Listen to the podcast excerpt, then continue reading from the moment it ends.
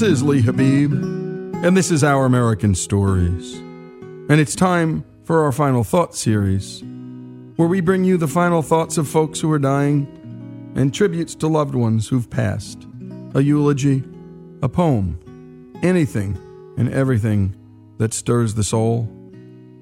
This week's Final Thoughts feature came to us from the terrific website, thefederalist.com, where a father named Jeremy Lott shared his eulogy to his daughter, Cecilia, who passed away in a stillborn birth. Jeremy recorded his eulogy as he delivered it at the funeral, and he graciously shared it with us all. Here's Jeremy. I was going to say that the text of this eulogy is included in your booklets um, because its it, delivery is probably going to be as much of a struggle as the writing was. And I was going to tell you to feel free to read along or just tune me out and read it later. But uh, there, it ends with a bit of a cliffhanger, so you might want to listen. How do you eulogize a girl who never lived? She never crawled, walked, spoke, cried. We don't even have honest dates for the tombstone since that clock starts at birth. By the time of her delivery, my daughter had left the building.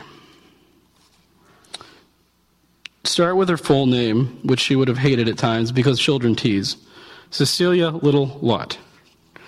Cecilia is perfectly lovely, so of course my wife Ange came up with it. But that middle name would have dogged her.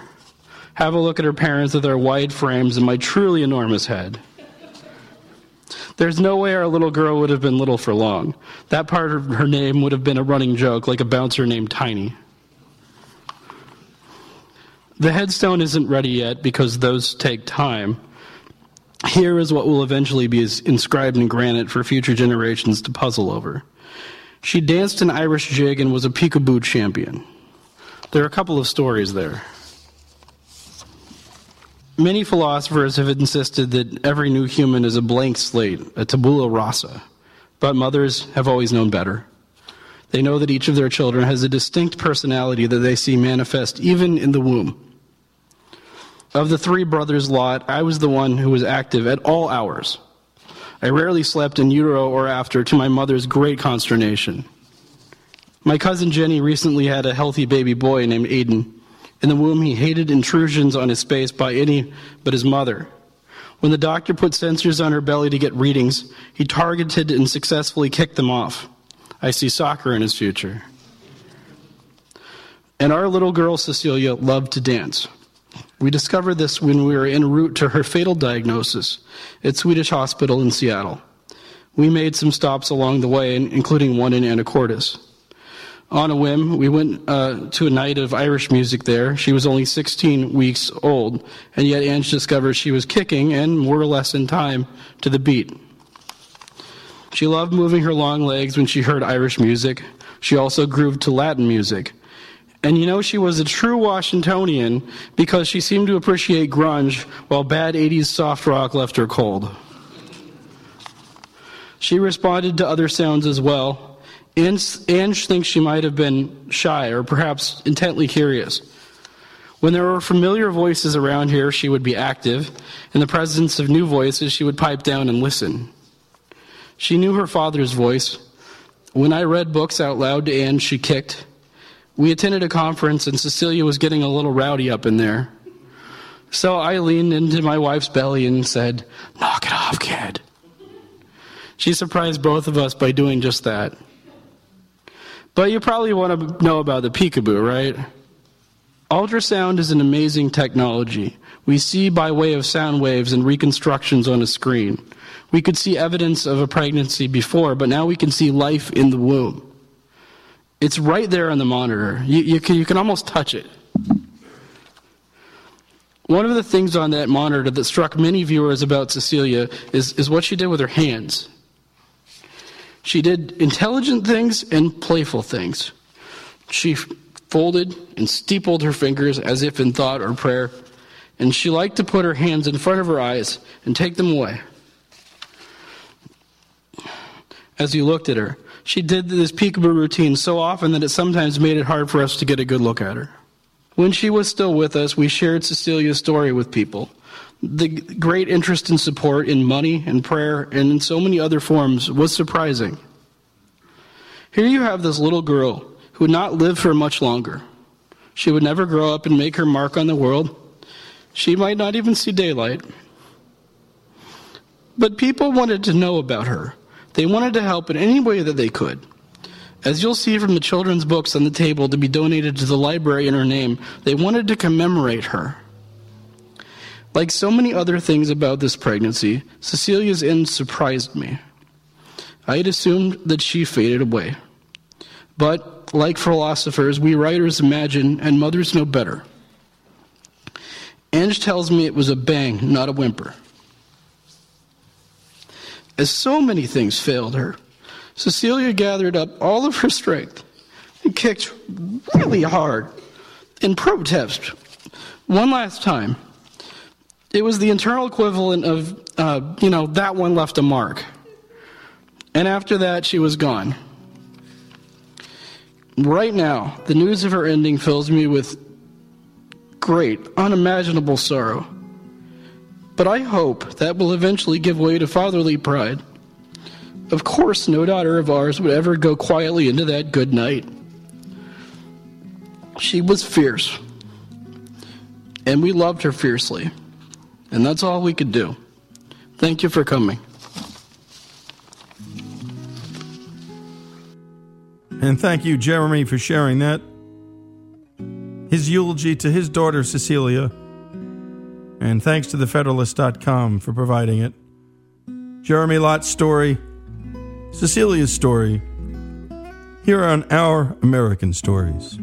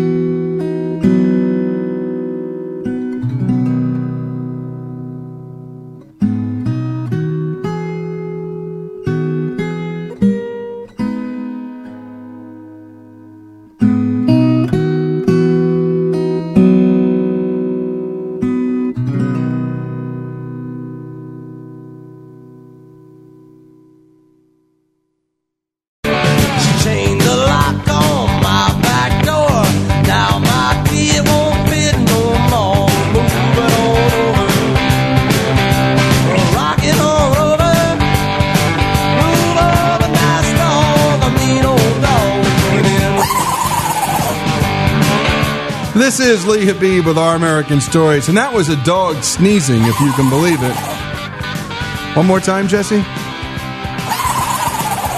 And that was BarkPost.com's selection from the number one viral dog video of 2015. And we played this delicious sneeze, and I'm sure all of you have a different sneezing dog sound in your life. And I have a I have a very loud pug when it comes to snoring, and I am going to record that just for this guest the next time she joins us. And it's Jory Larson now joins us, and she is well, she's the key person behind BarkPost.com. Thanks for joining us, Jory. Hi, thank you for having me. You know, many people believe dogs are people. I do. I mean, they are members of my family. I want to play another short clip for you, this time of dog owners treating their now famous dog Mishka with over 100 million YouTube views like a human. Mishka, I love you. I love you. I love you. Good girl. I love you. Jory, in your case, you gave your dog an actual IQ test. And it didn't go right. and it didn't did. go well. Talk about that. Yeah, sure. So, um, BarkPost, one of my editors came to me and said, you know, we, we have this idea for um, an at-home intelligence test that you can administer to your dog and then just write about the results and see what happens. So um, I followed along. There's an internet doggy IQ test that you can follow along at home. Um, and I, I took an afternoon and I had my husband photograph it so we could have some pictures for the post. And I kind of went through, um, I think it's about four to five steps. Can do it in less than an hour. Um, and I was really curious to see what Winnie's IQ would be. Like any dog owner, um, you know, you think your dog is the smartest dog in the world at times. And of course, they also have their derpy moments, is how we like to refer to it, when they're Yep. uh, behaving like less than an Einstein. But um, the test actually was really interesting to see how Winnie reacted. I, I really couldn't have predicted how she was going to perform. And your your Winnie, your dear Winnie, is a two year old Australian Shepherd, right?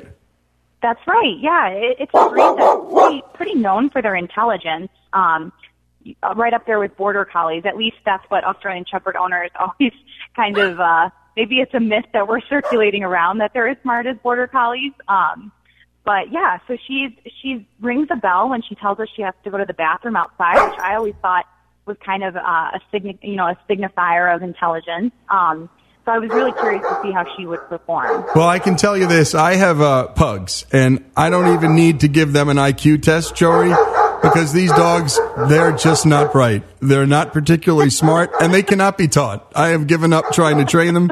I've owned them my whole life, and anyone who owns pugs knows what I'm talking about. Talk about your, you, you said at one point, you said about your dog, I swear she understands long strings of English, and she rings a bell to tell us when she has to go potty. That's pretty damn smart, Jory.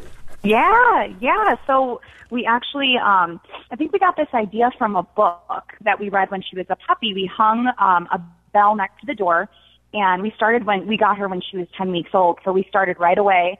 Every time we took her out to go to the bathroom, we would ring the bell. So she would start to associate that feeling of having to go to the bathroom with ringing the bell. And she got it within two weeks. So she was she was less than three months old. She would nudge the bells with her nose, and then we would know to let her out. Right. So we thought that was pretty cool and pretty smart. Yeah, it is pretty cool, and it's it's darn smart. And again, I I'm getting jealous listening to you describe the intelligence of your dog because ours are, are so silly. They they don't even know where to poop. I mean, they they get confused about like pooping. So tell us about the test you did with well a, that involved a blanket and your dog's head. Talk about that test. Yes. So, so the first step in the intelligence test is to toss a blanket over your dog's head in, in one swift motion. And then you're going to start your stopwatch and you're going to time how long it takes for them to kind of shake off this towel off their head. Right. So when we first threw it on, she she did nothing. She froze, and so I started to think, oh, this this might be a red flag. Um, and I, I think what it was is she might have been a little frightened by you know what what are mom and dad doing to me right now. Um, so she did wiggle off, and she shimmied it off in 19 seconds. So that earned her three points on on the scale. And if it took them, you know, 31 seconds to two minutes, okay, you only get two points. Um, if you try but you don't get the blanket off at all in two minutes, the dog only gets a point. And if the dog doesn't attempt to do anything, just lets the blanket kind of sit there until you come to their rescue, Right. they get zero points. They get zero. Again, my pugs. Yeah. I know there is zero, Jory. I don't. I don't have to run them through this test. Talk about talk about some other things that you're you're you're, you're testing in, in this in this space. What are some of the other things you look at in terms of dog Sure. intelligence?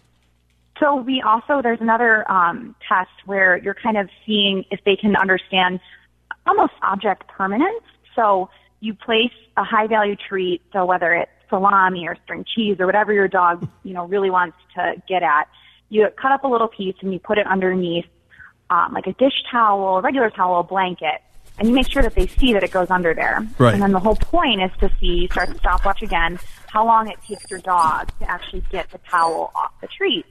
Um, and this is where our Winnie had her first setback.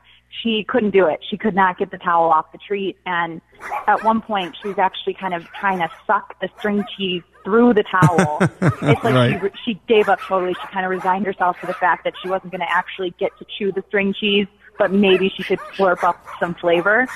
So that was that was a minor setback. Yeah, I'm not sure how my my producers would do on that one though either. I mean, I don't think they do well either. They just try to eat through the towel. Any other any other tests, Jory? Uh, t- talk about some other parts of this intelligence test. Uh, this is fascinating.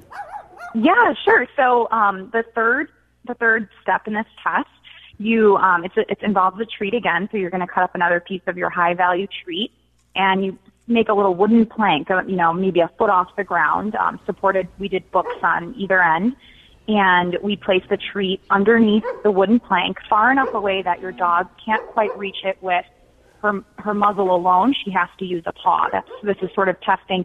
You know, do they have the wherewithal to to use other tools to get to the treat besides their their snout? And so you cover it with a towel and you start the stopwatch again, and uh, you time it to see how long it takes them to actually paw the towel out. You know, get off the towel and get to the treat. Um, and so with Winnie again, she she pawed at the towel. She was able to pull it from underneath the plank. She understood that she had to use her paws, but she could not. She she never understood the concept of actually getting the towel off of the treat. So she started to chew. This time we used a milk bone. She started to chew the milk bone through the towel, and actually she put a hole in my brand new towel, which I should never have used for this test. yeah, probably not. Maybe you get a bad score on the owner test there, Jory. right. And I will say, I think, you know, with any dog that you're testing, I think Winnie was a little thrown by all all of these tricks, and I think she was kind of suspicious. So if you do this test at home, you have to take it with a grain of salt because your dog might just be kind of thinking, "What's up with mom and dad? I'm not going to perform." Right. The heck with them. What are, they, what are they doing to me? And this is this is their goofy way of entertaining themselves. I'm not on for this. You know what I'd love, Joey? Send us some material periodically. We are fascinated with dogs and human beings. And I think as people are getting lonelier too, as people are having smaller families, uh, the pet, I think, is playing a more central part of human beings' lives. And I don't know if you, you agree with that. Maybe just a quick second on that. Do you, do you think that's what's happening in part, Joey? Absolutely. I, I really do. I, I feel like dogs and, and cats probably too, but dogs are our specialty at Bark Post. Um, I, I feel like more and more people are treating them like members of the family. Um, you know, you see whether it's a high-end doggy daycare or, you know, you, you don't have a dog sitter anymore. You take them to a nice boarding place, a nice kennel. It's, I feel like everything um, is kind of going a little bit more of the luxury route when it comes to pet ownership. Um, yeah, and it does feel like maybe, maybe there is something that there that the families are getting a little bit smaller. People are living further away from their family members. So it's nice when you come home after a long day, you open the door and you know, your dog is always going to be so happy to see you and, and it makes you feel like home well, whenever you're with your dog. I think so. that's what's going on too. And I know that my wife is now spending more on meals for my dogs with their fancy food than me. And so that I, and I and I don't care. I, I've, I've, I'm done fighting it, Jory. The dog now is more important than me, and I'm fine with it. Jo, Jory Larson, thanks for joining us. Keep sending us stuff. We'd love to hear more from you, from Bark Post, and from the animals. Thanks so much for joining sounds, us. Sounds great. Thank you so much for having me. You bet. This is Lee Habib, and this is Our American Stories. And Jesse's just having so much fun playing with the dials and playing the dog sounds. And we love animals here on Our American Stories. And we love sports. We love love and we love music. And when we come back, more after these messages.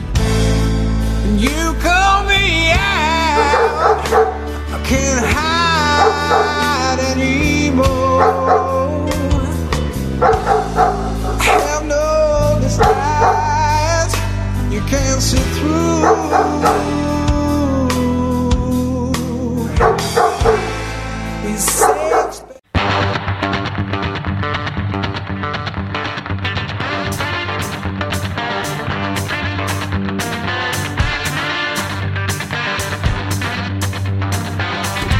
This is Our American Stories, and this segment belongs to Jesse. We've got two stories from Jesse, or two pieces from Jesse.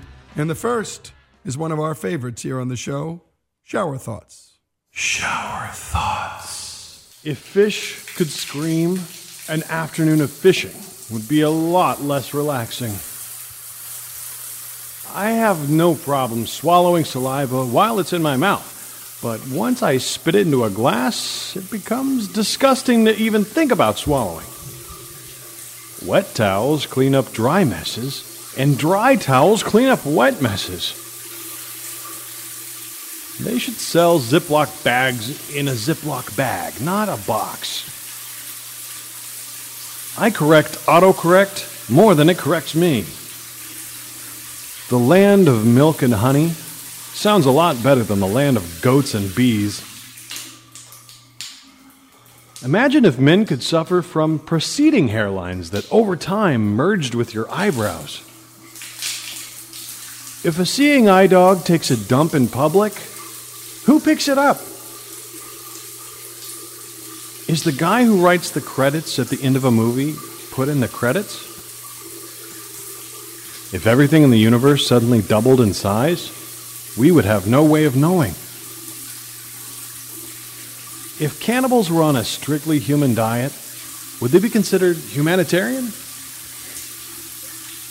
Having a high IQ with no people skills is like having a high powered computer with no internet.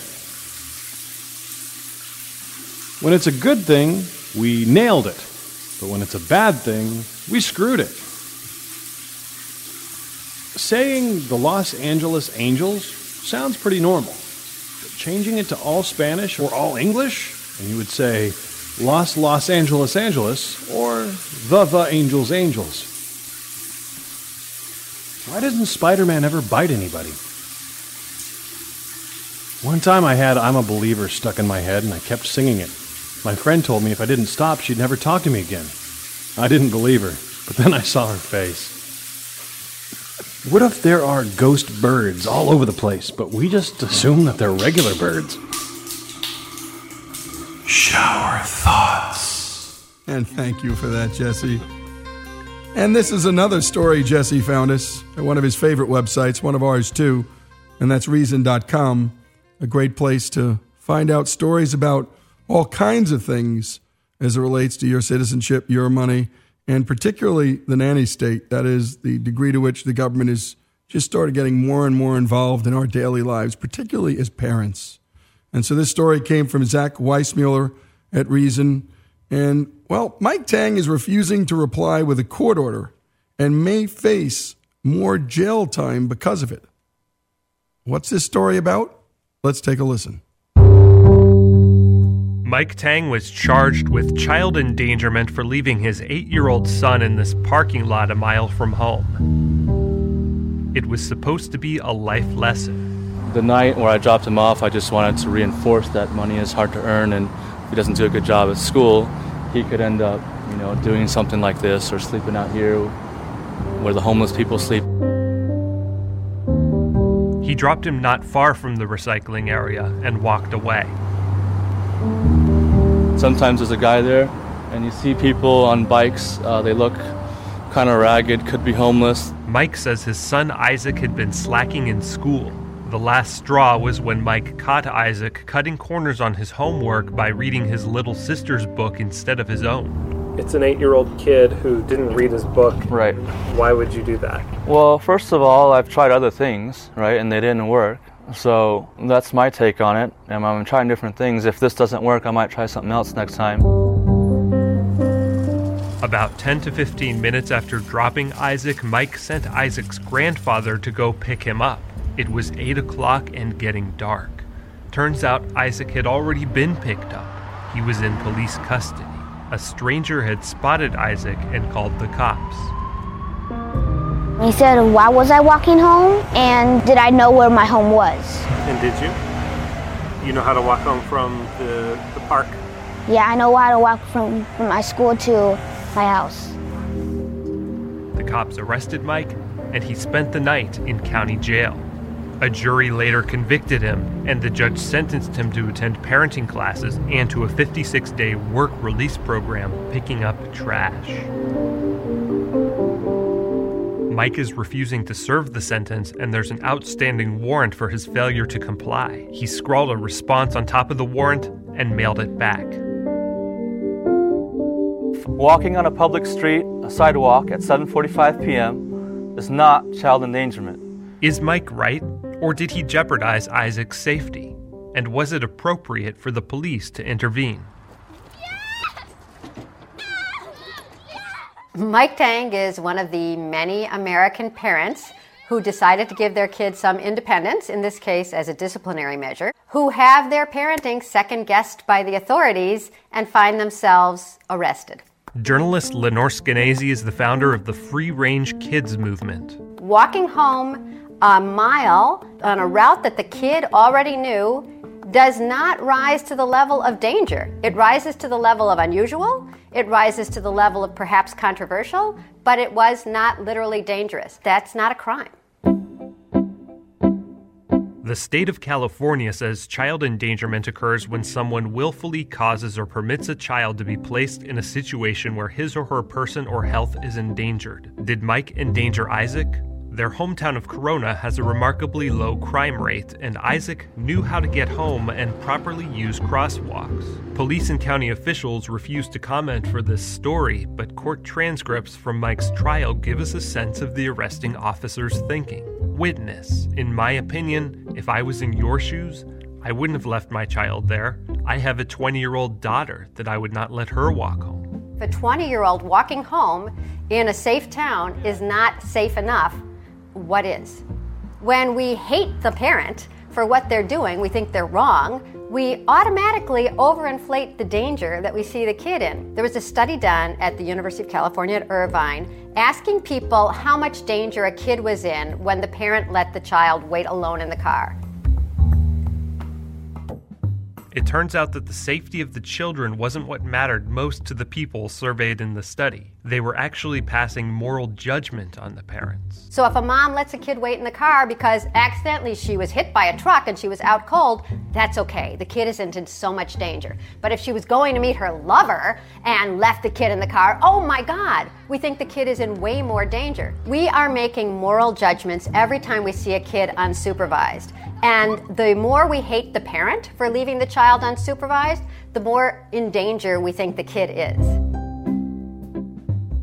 Maybe this is not the way you would discipline your child, it's not the way I disciplined my kids, but he's trying his best. And to treat parenting like a spectator sport, and if you wouldn't have done it that way and I think that was wrong, nobody thinks that any other parent is raising their kids right.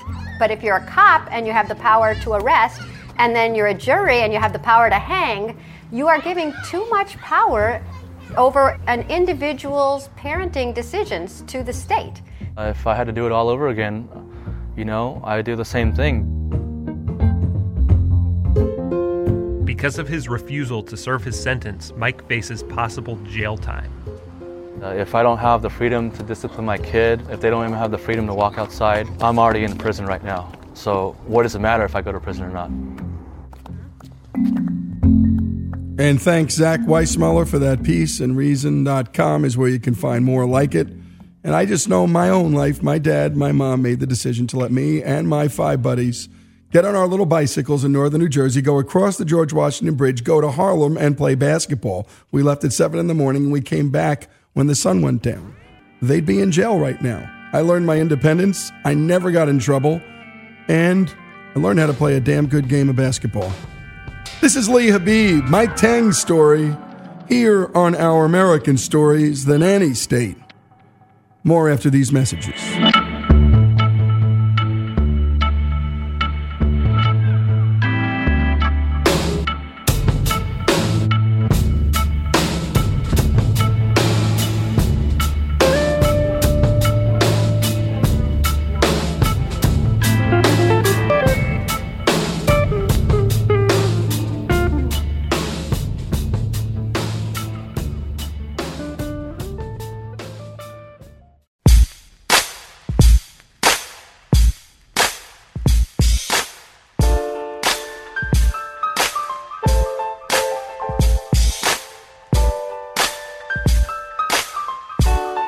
Is Lee Habib, and this is Our American Stories.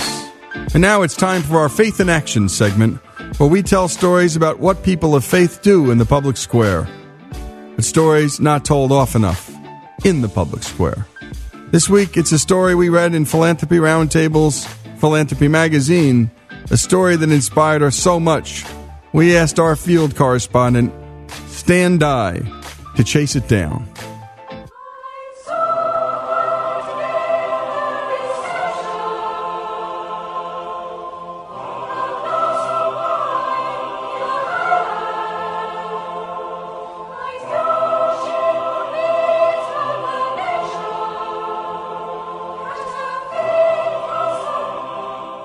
Barnhart is the CEO of Barnhart Crane and Rigging, a premier heavy lift and transport company based in Memphis, Tennessee, worth some $250 million. With more than 30 branches and a thousand expert employees, if you want to move something big, say 19 million pounds of hardware at a nuclear power plant, Barnhart can do the job. But you may be surprised by some things that the Barnhart children have not been able to do, like take trips to Disney World, or buy toys that their family can presumably afford. As Alan says, It has been a great benefit, I think, frankly, to my children to not have to grow up as rich kids and to learn the um, learn the word no and learn that they don't always get what they want. That was the theology from the Rolling Stones that I taught them. You don't always get what you want. You know that little song. You can't always get what you want.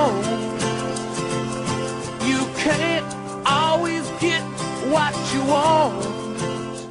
and that's not the only surprise. We went to advisors and said we'd like to give our business away, and they thought that that was uh, imprudent. they thought that was not something that we should do. Whoa, wait a minute. What madness is this? That almost sounds like the setup for a TV show where we say stranger and stranger things to people in suits and see how long they'll go along with it. But actually, Alan's seemingly odd request to give away his whole business is as sincere as it gets. This journey began some decades ago when Alan was in college. My roommate and I, we'd always challenge each other, and we started talking about world hunger, and specifically about the famines that were going on in Ethiopia at that time. And uh, we started wrestling with it, and, and um, how, how can this be? What can we do? And, and started asking ourselves a question of how can we live like we're living, lifestyle that we have, when brothers and sisters in Christ are starving to death? And we wrestled with that for a few days and decided that we needed to do something. And uh, we had planned to go skiing out in Colorado a few months later.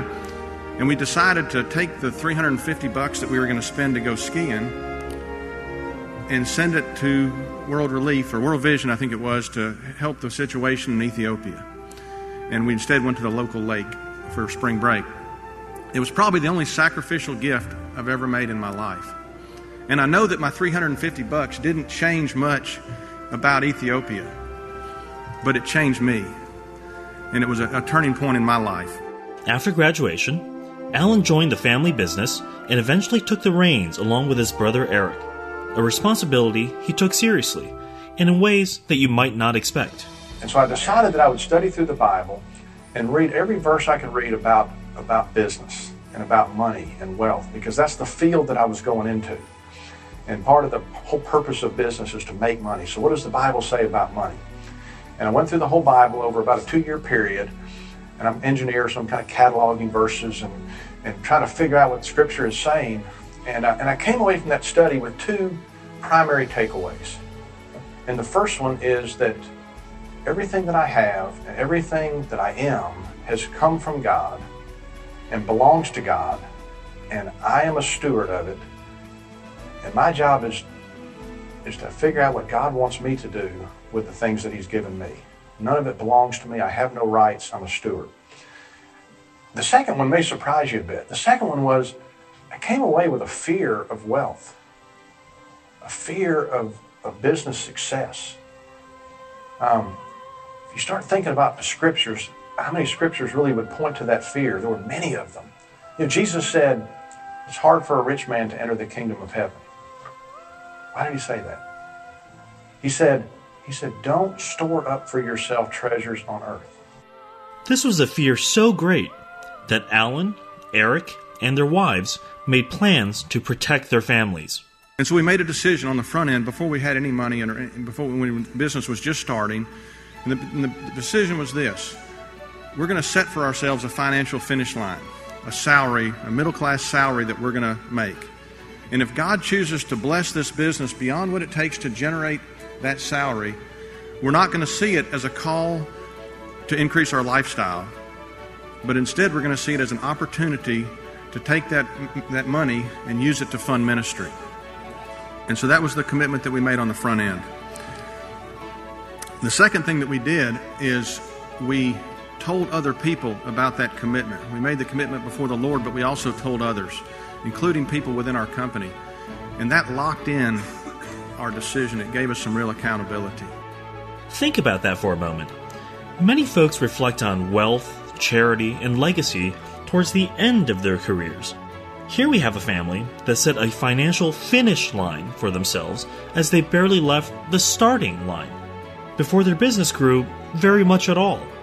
But grow it did. So now we, we were ready to start our business. We had set these guidelines in place or these safeguards in place, and we started our company. Um, it was very small, again, just uh, 10 guys in Memphis, and we didn't know if we would even survive the first year because it was a mom and pop business, and mom and pop were leaving. And, uh, and we, but the first year we actually made some money. And uh, we were so excited, we were able to, uh, we had $50,000 extra money that we were able to give away. And we got to, we, one of the other things we said on the front end is we, if we do have any money to, to invest, we're going to do it as a group. And so it started out, there were six of us that got together and prayed and said, God, what do you want us to do with this money that you have generated? And we took it and we gave it away. And the next year, the company grew some more. And I think we had $150,000. And, and each year, the company just continued to grow. And it grew about 25% a year for the next 23 years. For you math guys, that means it was 100 times bigger than it had been.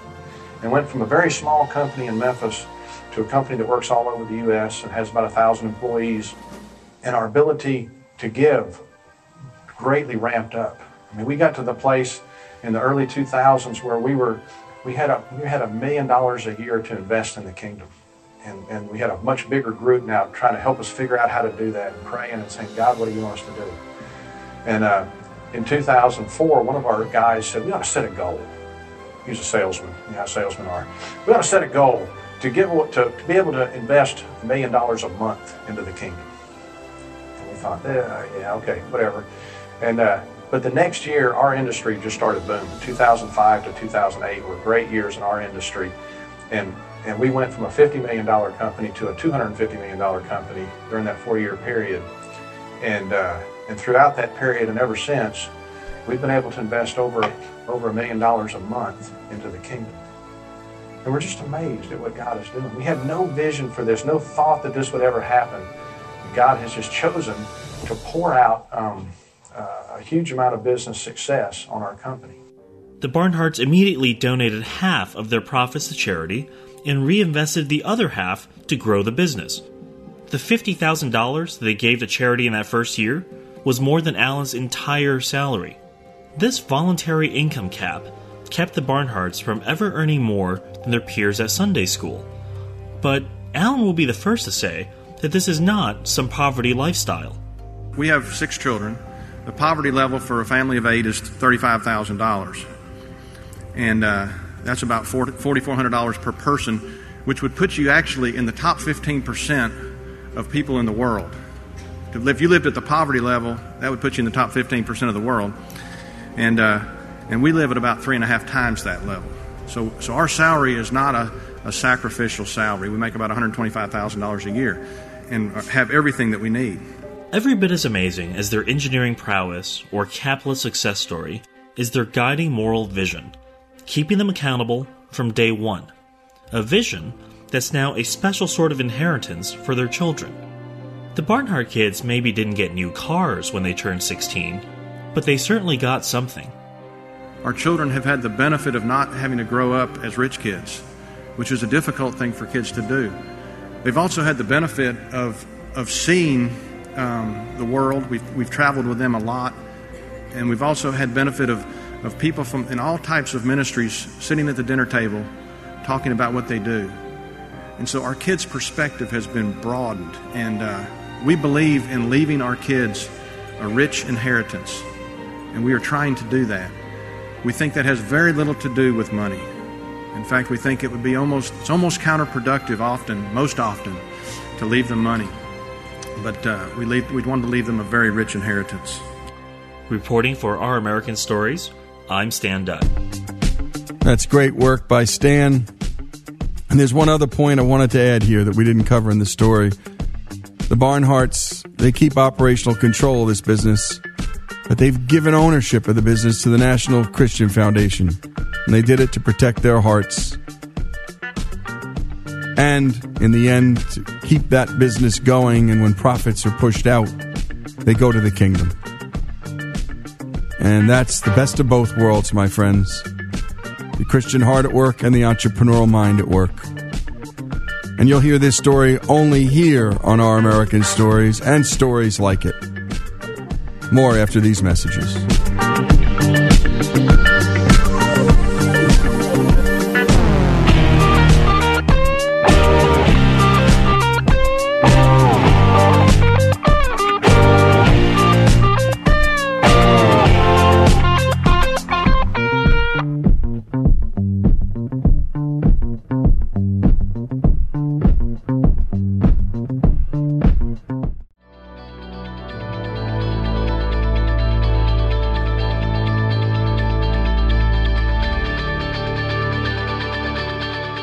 This is Lee Habeeb, and this is Our American Stories. And we love to tell stories about everything here on this show, including sports. Larry Bird and Magic Johnson. You can't tell the story of one without the other. On this day in history, basketball legend Magic Johnson retired. This is the story of love, friendship, and basketball. It is Indiana State against Michigan State. The bird against Magic. All of the superlatives have been used, It all began in Salt Lake City, Utah, on the night of March 26, 1979. It was the NCAA championship, Indiana State versus Michigan State, a game that still ranks as the highest rated college final ever on television. A game that's now remembered as a prologue to a rivalry that transformed a sport and intertwined two legacies. Here's Larry Bird and Earvin Magic Johnson just before the big game. It would be the first time these two would go head to head on a basketball court. This is probably the biggest game I'll ever play in my life, and I just feel like, you know, I'm representing not only myself, my team, but we're representing our school and our, and our town of Terre Haute. Well, it's uh, a dream come true, really, for me. Uh, I won the state title back in my home state, and then my next accomplishment was going to the NCAA and playing in uh, a game like tonight in the finals. They were two stars made to compete, but only one of them had been groomed for the spotlight. Born August 14, 1959, Earvin Johnson grew up in Lansing, a gritty industrial capital city of Michigan. He was one of Christine and Earvin Johnson Sr.'s 10 kids. Christine was a school custodian, while Earvin Sr. worked two jobs nearly around the clock. Here's Magic Johnson. My father, he got up early every morning, six o'clock or so, and uh, he went to uh, work on his trash hauling truck every single day. Around noon, he would come home, catch a nap, and then he worked for General Motors for 30 years. And he won an award for never being late and never uh, missed a day. As a youngster, Earvin displayed his own strong work ethic on the blacktop. Here's Magic and his sister, Evelyn. I was out there all day long. Before we went to school, the bus leave at 7, 7.30. I was out there at 6, 6.30 working on my game. From a very young age, Earvin knew what he wanted to do. He had it all planned out. My dreams were to play in the NBA and become a businessman. Earvin was preparing to go to his neighborhood high school, a basketball powerhouse. They're predominantly black, Sexton High. But when Lansing began busing to desegregate its school system, Earvin's journey took an unexpected detour to the predominantly white Everett High School across town. My first day at Everett High School was my first time I really had to understand there was a, a race problem. Nobody white would speak to anybody black, and nobody black would speak to anybody white. A lot of racial tension, a lot of fights, rioting. He kind of shrugged it off, and basically his attitude was, okay, well, I'll, I'll overcome this. Here's Earvin's high school basketball coach, George Fox. Whenever there was any racial problems, the principal would get Earvin and go talk to these kids. I can just see him with his big hands. Calm down, just calm down. He'd break up fights. Talk with his friends, tell them, you know, let it go. You know, we can't fight about everything. Let's just chill, let's play basketball. Earvin's talent was so great that soon after his varsity debut, a local reporter, dazzled by his exploits, gave the budding star a nickname. In the beginning, I thought it was foolish and dumb. You know, I didn't know nothing about a nickname. Then what happened was you start saying, wait a minute, it fits my game. Hanging out with my boys on the street corners, we used to sing Temptation songs. They started saying, hey man, Magic, that's cool. And then people on the street start saying, hey Magic. And I said, hmm. He bought into it, and um, I think he felt he had to kind of live up to that name. And I must say that he did. He loved it. The more attention he got, you know, he just he wanted attention from anybody he could get it from.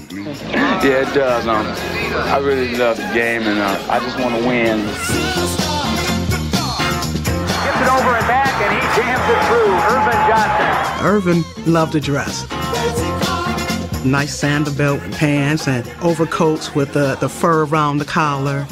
Always had to have his afro blown out. He had to look the part, play the part. Earvin was the first guy to have a posse. He not only had a posse of a lot of black kids, he had a lot of white kids and hanging around him. Some of my white friends was like, hey man, uh, we're having a kegger tonight. Won't you come on by? And I'm said, what's a kegger? So he said, well, what it is, we get this big keg of beer and you just go for it. Okay. Well, what time does the, the kegger start? Because regular party time in our neighborhood is 10, 11 o'clock. Uh, the kegger starts at 7. I said, the party starts at 7 o'clock? And I said, okay, man, I'm going to come to the kegger. We had a good time. The music was kind of bad, but we had a good time, you know. In his senior year, Magic did at Everett what he had planned to do at Sexton win the state championship. And when it came to choosing a college, he decided to stay home in Lansing. Next year, I will be uh, attending Michigan State University. At MSU, Magic's star quickly went national. But at the top of the college game, he soon discovered a certain presence beside him. The first time I saw Larry Bird was actually in a magazine. Saw his stats, blown away by his stats. But let's see if he can really do it against us. And that's always a mindset of black players if he's a great white player. In 1978, after his freshman year, the 18 year old Magic would quickly find out when he and Bird were both chosen to play for Team USA in the World Invitational Tournament. Spectators had never seen their pass first, shoot later approach. It was refreshing, and they quickly became crowd favorites. It, it, was blowing my mind because he's dominating Jack Givens, player of the year in college basketball. Larry Bird is eating him alive. I couldn't wait to call home to tell my boys, man, this dude named Larry Bird is for real. This is the baddest white dude I've ever seen in my life. And when we come back, more on the story of Larry Bird and Magic Johnson, their stories, here on Our American Stories.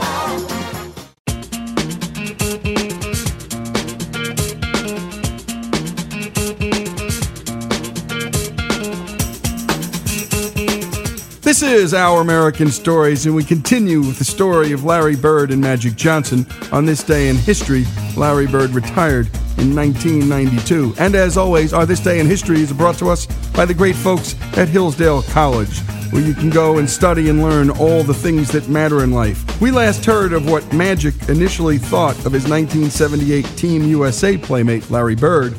Let's pick up on what Bird thought of Magic.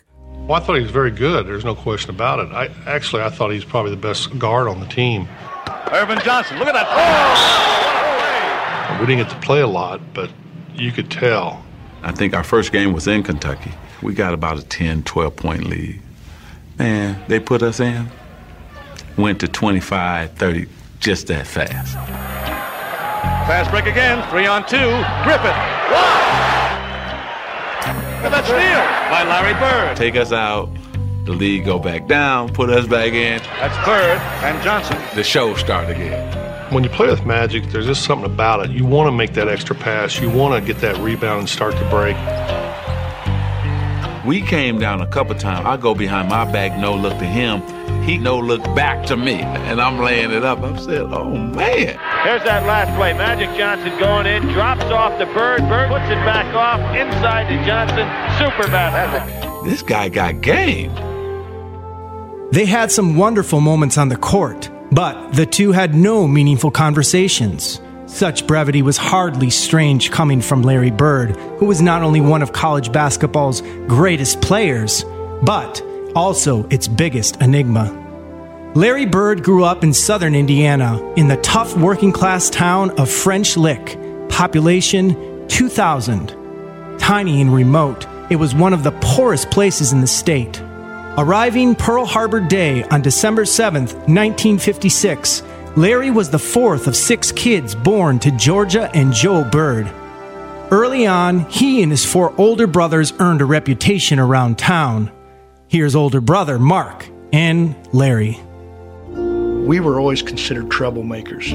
We're either fighting amongst ourselves or there was always one of us fighting somebody. Larry was always one that kind of instigated things, you know. If I get my brother in a fight with somebody his age, I was happy as hell because I like to see him get beat up, and that's just the way it was. If if I got in a, a scrape with some kid, and my brothers didn't come to my side, they knew that when he got home, my dad was going to whip him. Larry and my dad were best of friends. They done everything together. When my dad would go out to my grandma's house, Larry would always go with him. They'd go fishing, do a lot of things together.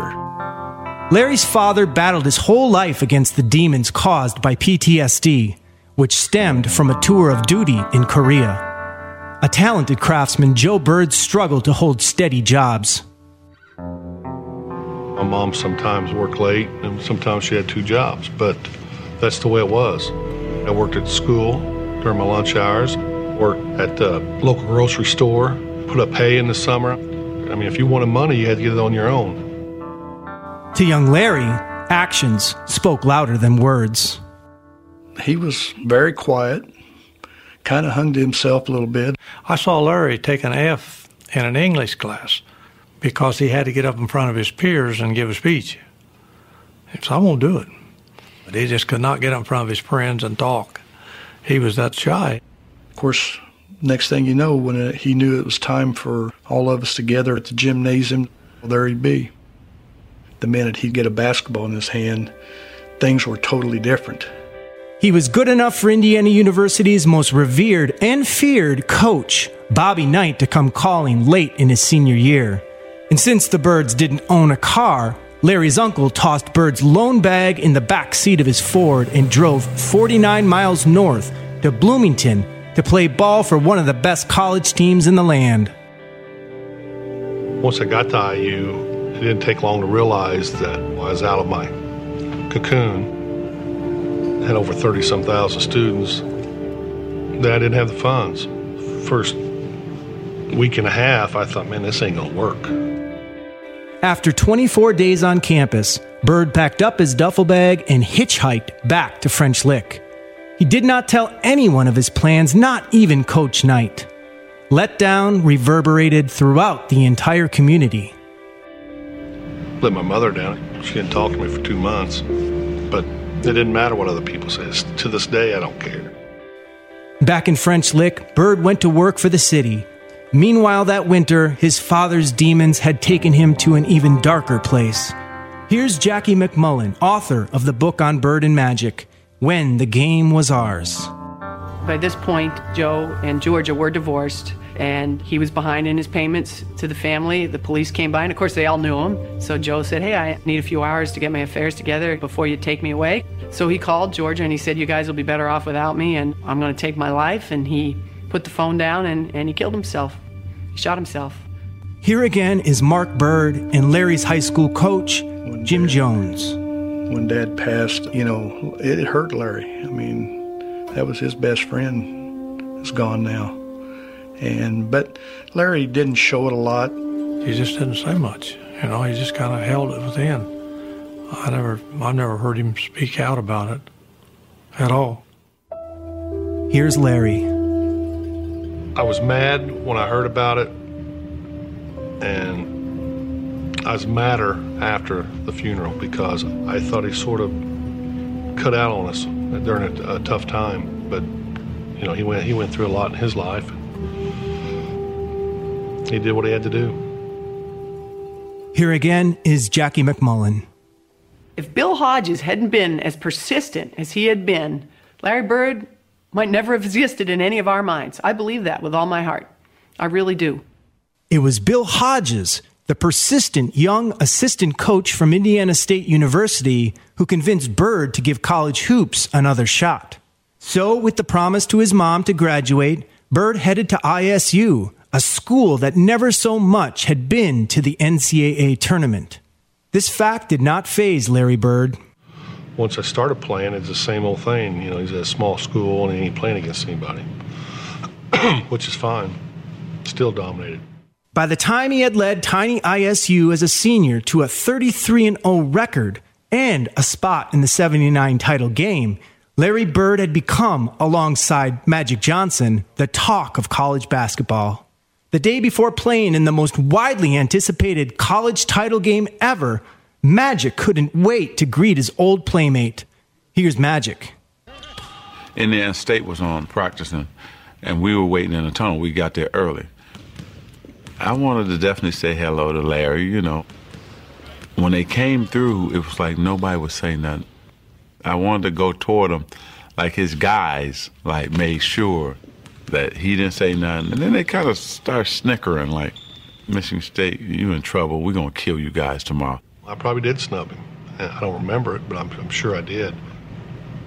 I didn't want any, you know, like I call it love fest, hugging and, and, and slapping high fives with opponent. You're there for a reason. You're there to win a game. That just said it's on now. Heading into the tournament, Magic was the bigger star. But by tip off, it was Bird, having hardly missed a shot in the semifinal, who had become the focus for the fans and, more importantly, Michigan State. We actually had two men on Larry everywhere he went. Look at the pressure around him. Two, three men, and he's short. I didn't play well at all. Biggest game of my life, I didn't play well.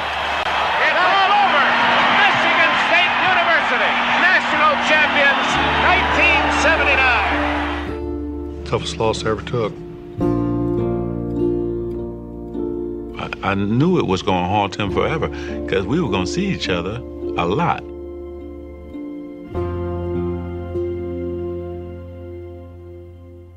The National Basketball Association, in its 33rd season, is troubled by diminishing crowds and declining television ratings, signs that fan interest may be waning. College basketball was flourishing at the end of the 1970s, but after the golden era of Bill Russell and Jerry West in the 1960s, the pro game was crumbling. But on a balmy afternoon in June, while Larry Bird was playing golf in Santa Claus, Indiana with his longtime friend, Max Gibson, a stranger hollered to them Larry Bird, you've just been drafted by the Boston Celtics. What does that mean? Bird asked. Hell, I don't know, he said. Indiana State's season had just ended in heartbreak in Salt Lake City at the hands of Michigan State, and the Celtics made a pitch to sign Bird for the final eight games of their season. The young forward opted instead to teach flag football, baseball, badminton, and dodgeball at the local Indiana high school. His duties also included teaching mentally disabled children, a CPR course, and a driver's education course. It was an unbelievable experience, Bird said. And when we come back, more on this great story Larry Bird, Magic Johnson, paired forever. Two legends, two men from such different walks of life. More after these messages. This is Our American Stories.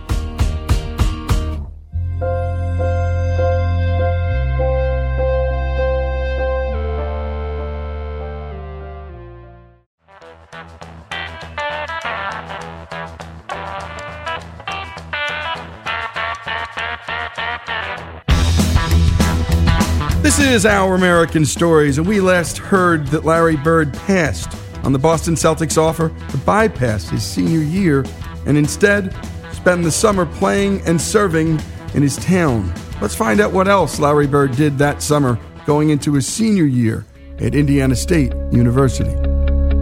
One evening that summer, Bird was playing baseball and positioned in left field when a hard rolling ball smashed his finger and bent it backward.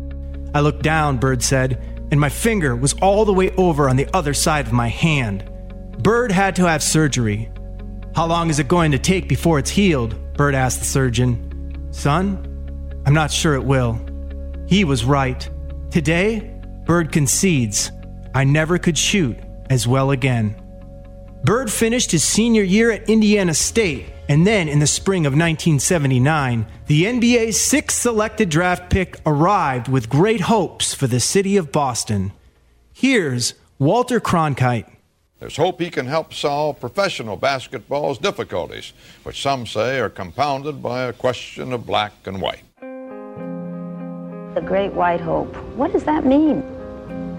Well, you know, it's very hard to say because there's a lot of great white players around, and, and I just hope that I can just fit in as well as some of them that has fit in. You know, the, the great players are the black players, and they're the best. Such regard meant little to black Celtics. Guys like Cedric Maxwell, who looked at Bird and saw not the great white hope, but another case of great white hype. I think that you would say that most black players at the time were racist in, in the sense that we did not think that you could find a, a white guy who could play better than any black guy. When I walk in the first day of camp, them guys were on the floor stretching, and here comes the white savior, here comes this, here comes that. I sort of enjoyed it because I knew I was going to battle them all day. But Curtis and Sidney didn't last long. They didn't even make it through the first practice, and they were cut. So then it was just Cedric. I'm thinking, oh, he's slow, he can't get off a shot, he's not that strong. This is gonna be a layup. Bam, knocks down the jump shot. Okay, maybe that was luck. Gets the ball again. Bam, knocks down another jump shot. Now I'm thinking like, okay, hey, you know what? I'm gonna D this guy up. I'm gonna show him his life. 20 feet away. Bam. 25 feet away. Bam. I, my mind just goes to damn, this white guy can play. It was a good thing, too. The storied Celtics might have been the winningest team in NBA history, but they were fresh off their worst season in 30 years. And in Bird, they not only had a player who was supremely talented, but tough enough to take on any challenge. Larry Bird plays it to the hilt, baby. Talent, toughness, and confidence aside, Boston also liked winners. And when Bird led the Celtics to the NBA championship in just his second season, he was finally one of those two. And Larry Bird is right in the middle. He's the eye of the hurricane, known as the Boston Celtics. Boston loved Larry Bird. It just wasn't so clear at first how much Bird loved the city back. Here's Bird speaking at the city parade celebrating their NBA championship. There's only one place I'd rather be French Lick. Thank you. He proudly dubbed himself the Hick from French Lick, and he looked every bit the part. But those who played him for simple did so at their own peril. One of the great ways, I think, of winding up with no money in your pocket is to think Larry Bird is dumb. Syntax is not intelligence. Unlettered is not stupid. He did, however, allow the public one small indulgence. You could come out on Saturday and watch him mow his lawn. Huge crowd started to stop. Larry Bird's cutting grass in front of his house. It's like he's mowing his lawn in the springtime. Larry is about doing things himself. And I think it's one of the things that made him so beloved in Boston. But as Bird navigated through his new world, he still had one eye fixed on a familiar foe in a faraway land. It is now exactly 12 noon. The draft is officially open. The first pick, the Los Angeles Lakers select Earvin Magic Johnson, Michigan State, 6'8", 200 pounds. In the stoic Kareem Abdul Jabbar, the Lakers had talent, but what they were lacking in was energy. Earvin Magic Johnson was only too happy to provide it. Here's Bryant Gumbel. Lit the place up. Changed the franchise, changed the temperament. I changed it from the very first game. Skyhook up and good. Lakers win. Here it was, the first game of a long season against the lowly Clippers. And Magic was embracing Kareem as if they'd just won their 10th straight championship. It was like, man, this is a different kind of dude. Here's Magic's close friend, Arsenio Hall. From the day he arrived, he became the prince of the city. He reminded me of a guy who wakes up without an alarm clock. And that's what I used to always say. I want to be happy enough to wake up without an alarm clock because I want to go into my world. Here's former Lakers head coach Pat Riley. He had it, what it is. As far as I was concerned, the it was not his ability or his size, the it was his attitude, was his leadership, was his mind. In his rookie season, Magic led the Lakers to the 1980 NBA championship. But what Bird couldn't possibly have known was that he had inspired Magic's performance when he was named Rookie of the Year that same day. Here again is Jackie MacMullan. The PR person from the Lakers says, Hey, Earvin, the Rookie of the Year voting has come out. And Magic says, Okay, well, who won? He said, Well, Larry Bird won. And Magic says, Well, was it close? And he said, Oh, no. Bird won the award by a 63 to 3 margin. Magic received the remaining three votes. Bird won the title the next year, and soon after that, black kids began showing up at the playground wearing Bird's number 33 jersey. Magic was surprised the first time he saw it, especially because it was on the blacktop in Los Angeles. Bird also had a close eye on Magic. I'd get up in the mornings and see what he did because their games came on late. Then you look at the box score. I had to have him there for some reason. It's like a crutch, somebody I can compare myself to. I hated what was being said that Larry was better than me and I'm just a guy who can control the game. My first four or five years, that bothered me a lot. I didn't tell nobody it bothered me, but it did. Their competitive dislike emerged from a greater truth that on the court, they were two of a kind. Basketball prodigies who fused the substance of the 60s with the style of the 70s to create a new and exciting, yet selfless way to play the game in the 1980s. But with continued low television ratings and tape delayed finals, the NBA was struggling to get the word out. After the NBA signed a new TV deal with CBS before the 82 83 season, the rescue plan was simple sell more Magic and Bird.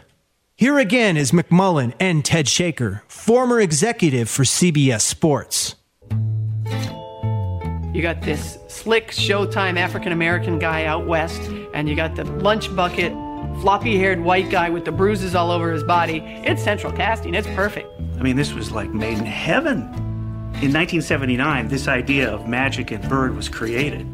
And so that was sort of a no brainer. We'd have a doubleheader. It would be the Celtics playing first and the Lakers playing second. And that's the way we did it. In 1984, when the Celtics and the Lakers both reached the finals just a year into the TV deal, the superstar investment was about to pay off. It came down to Game 7. It was like college in 1979 for Magic and Bird. Magic and the Lakers flew into Boston for Game 7. The plane pull in, like the whole airport just stopped and turned and just stared at us, and guys running up. Magic, Larry's gonna kill you. Larry's gonna kill you. And so just looking and everybody, yeah, Bird's gonna kill you, Magic. When we come back, the final installment of this terrific hour long story Larry Bird, Magic Johnson, forever paired together. This is Our American Stories. More after these messages.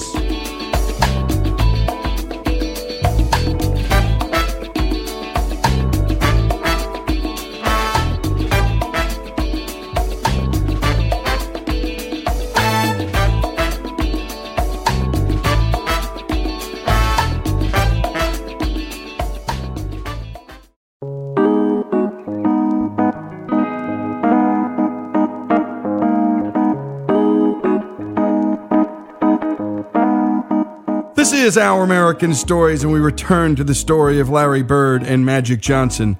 And as always, our This Day in Histories are brought to us by the great folks at Hillsdale College. And if you can't get to Hillsdale, Hillsdale can come to you with their terrific and free online courses. Go to hillsdale.edu. There are 16 or 17 of them up right now, and you can get a real college education without even going. And now let's return to the final installment of Larry and Magic's story. Game 7 of the 84 series was the highest rated game the NBA had ever produced. But Magic was not rejoicing. The Boston Celtics are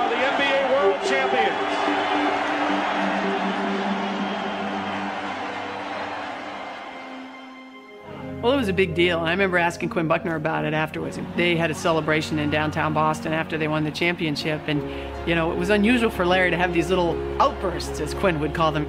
But, you know, about 11.30 at night, finally he turned to Quinn. He goes, I got him. I finally got him. And he was talking about magic. The two teams met again in the NBA Finals the following season. But in the 1985 Finals, Magic flipped the script, winning the clinching game at the Boston Garden. But the significance of their rivalry and their relationship was about to change. Converse had convinced Magic and Bird to shoot a sneaker commercial in the summer of 1985. You crazy. I said, You're crazy. I'm not shooting no commercial with Larry.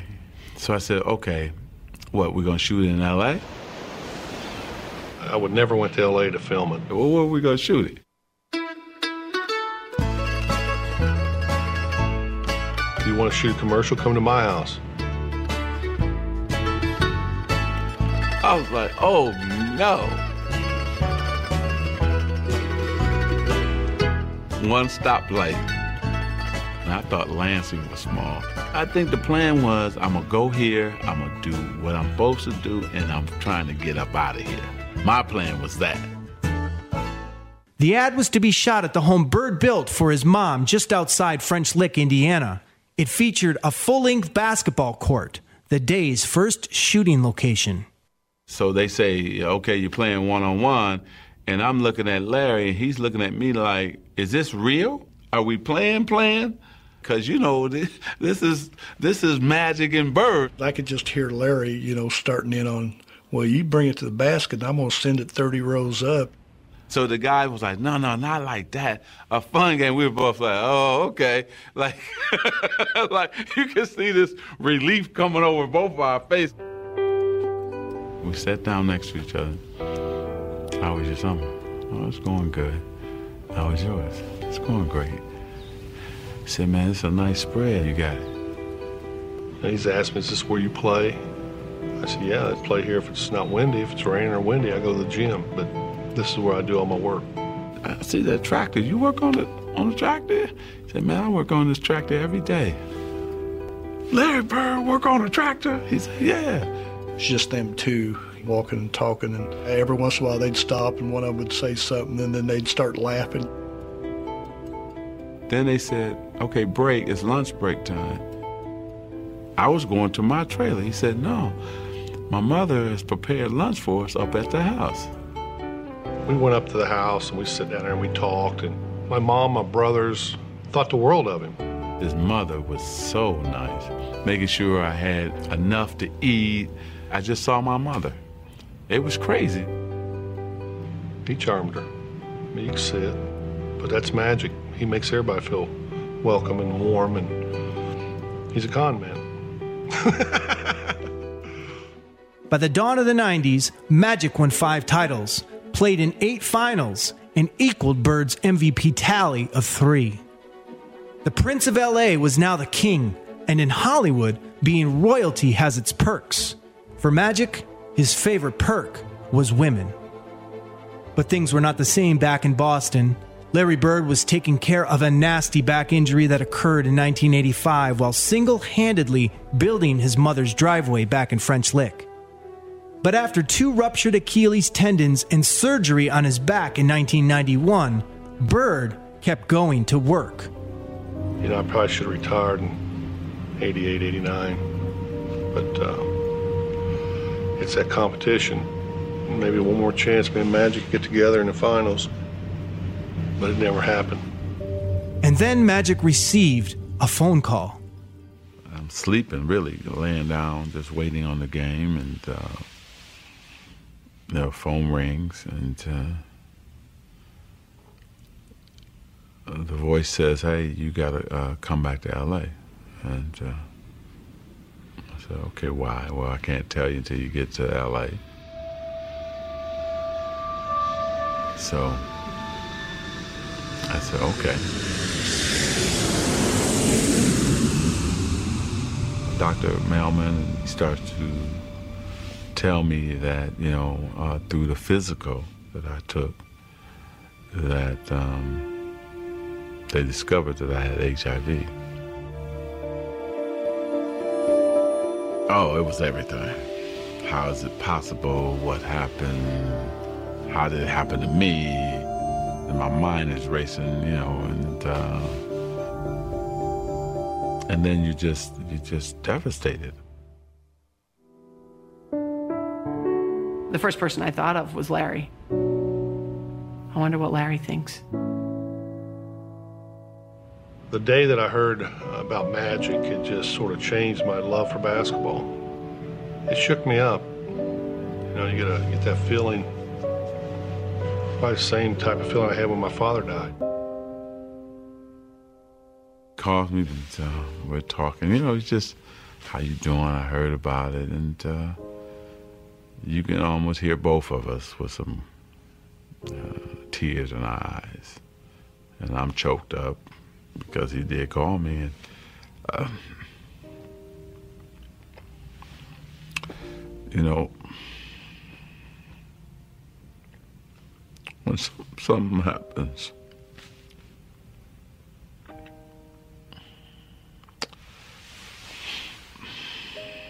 To you.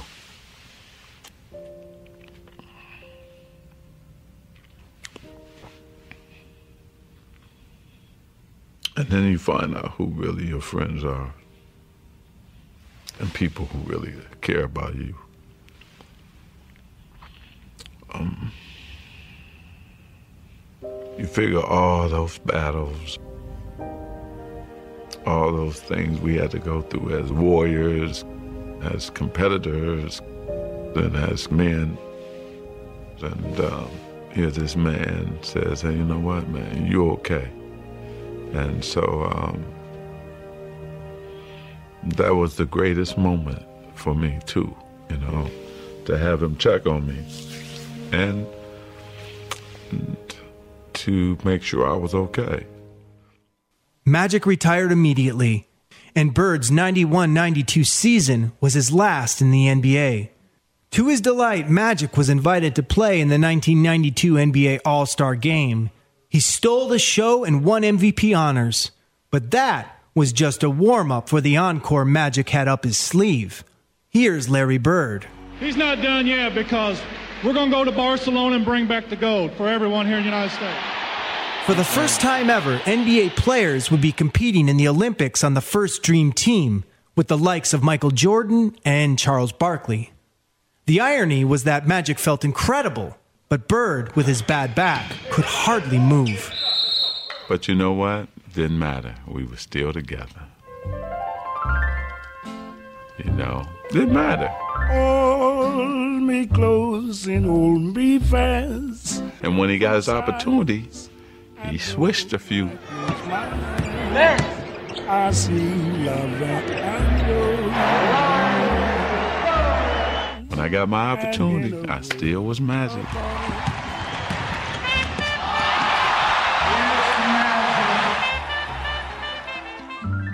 Today, decades removed from the height of their rivalry, their bond endures.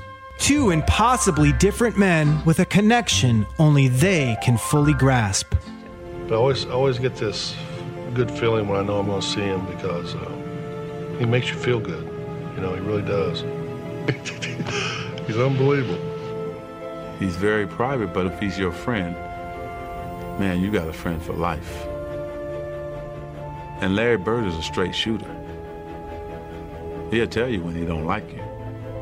That's one thing I wish I could have from him. That that he has that I don't have. I wish I had that. I mean, he walked in here, this whole room would change, and uh, maybe that's what I always wanted to be, but I just couldn't.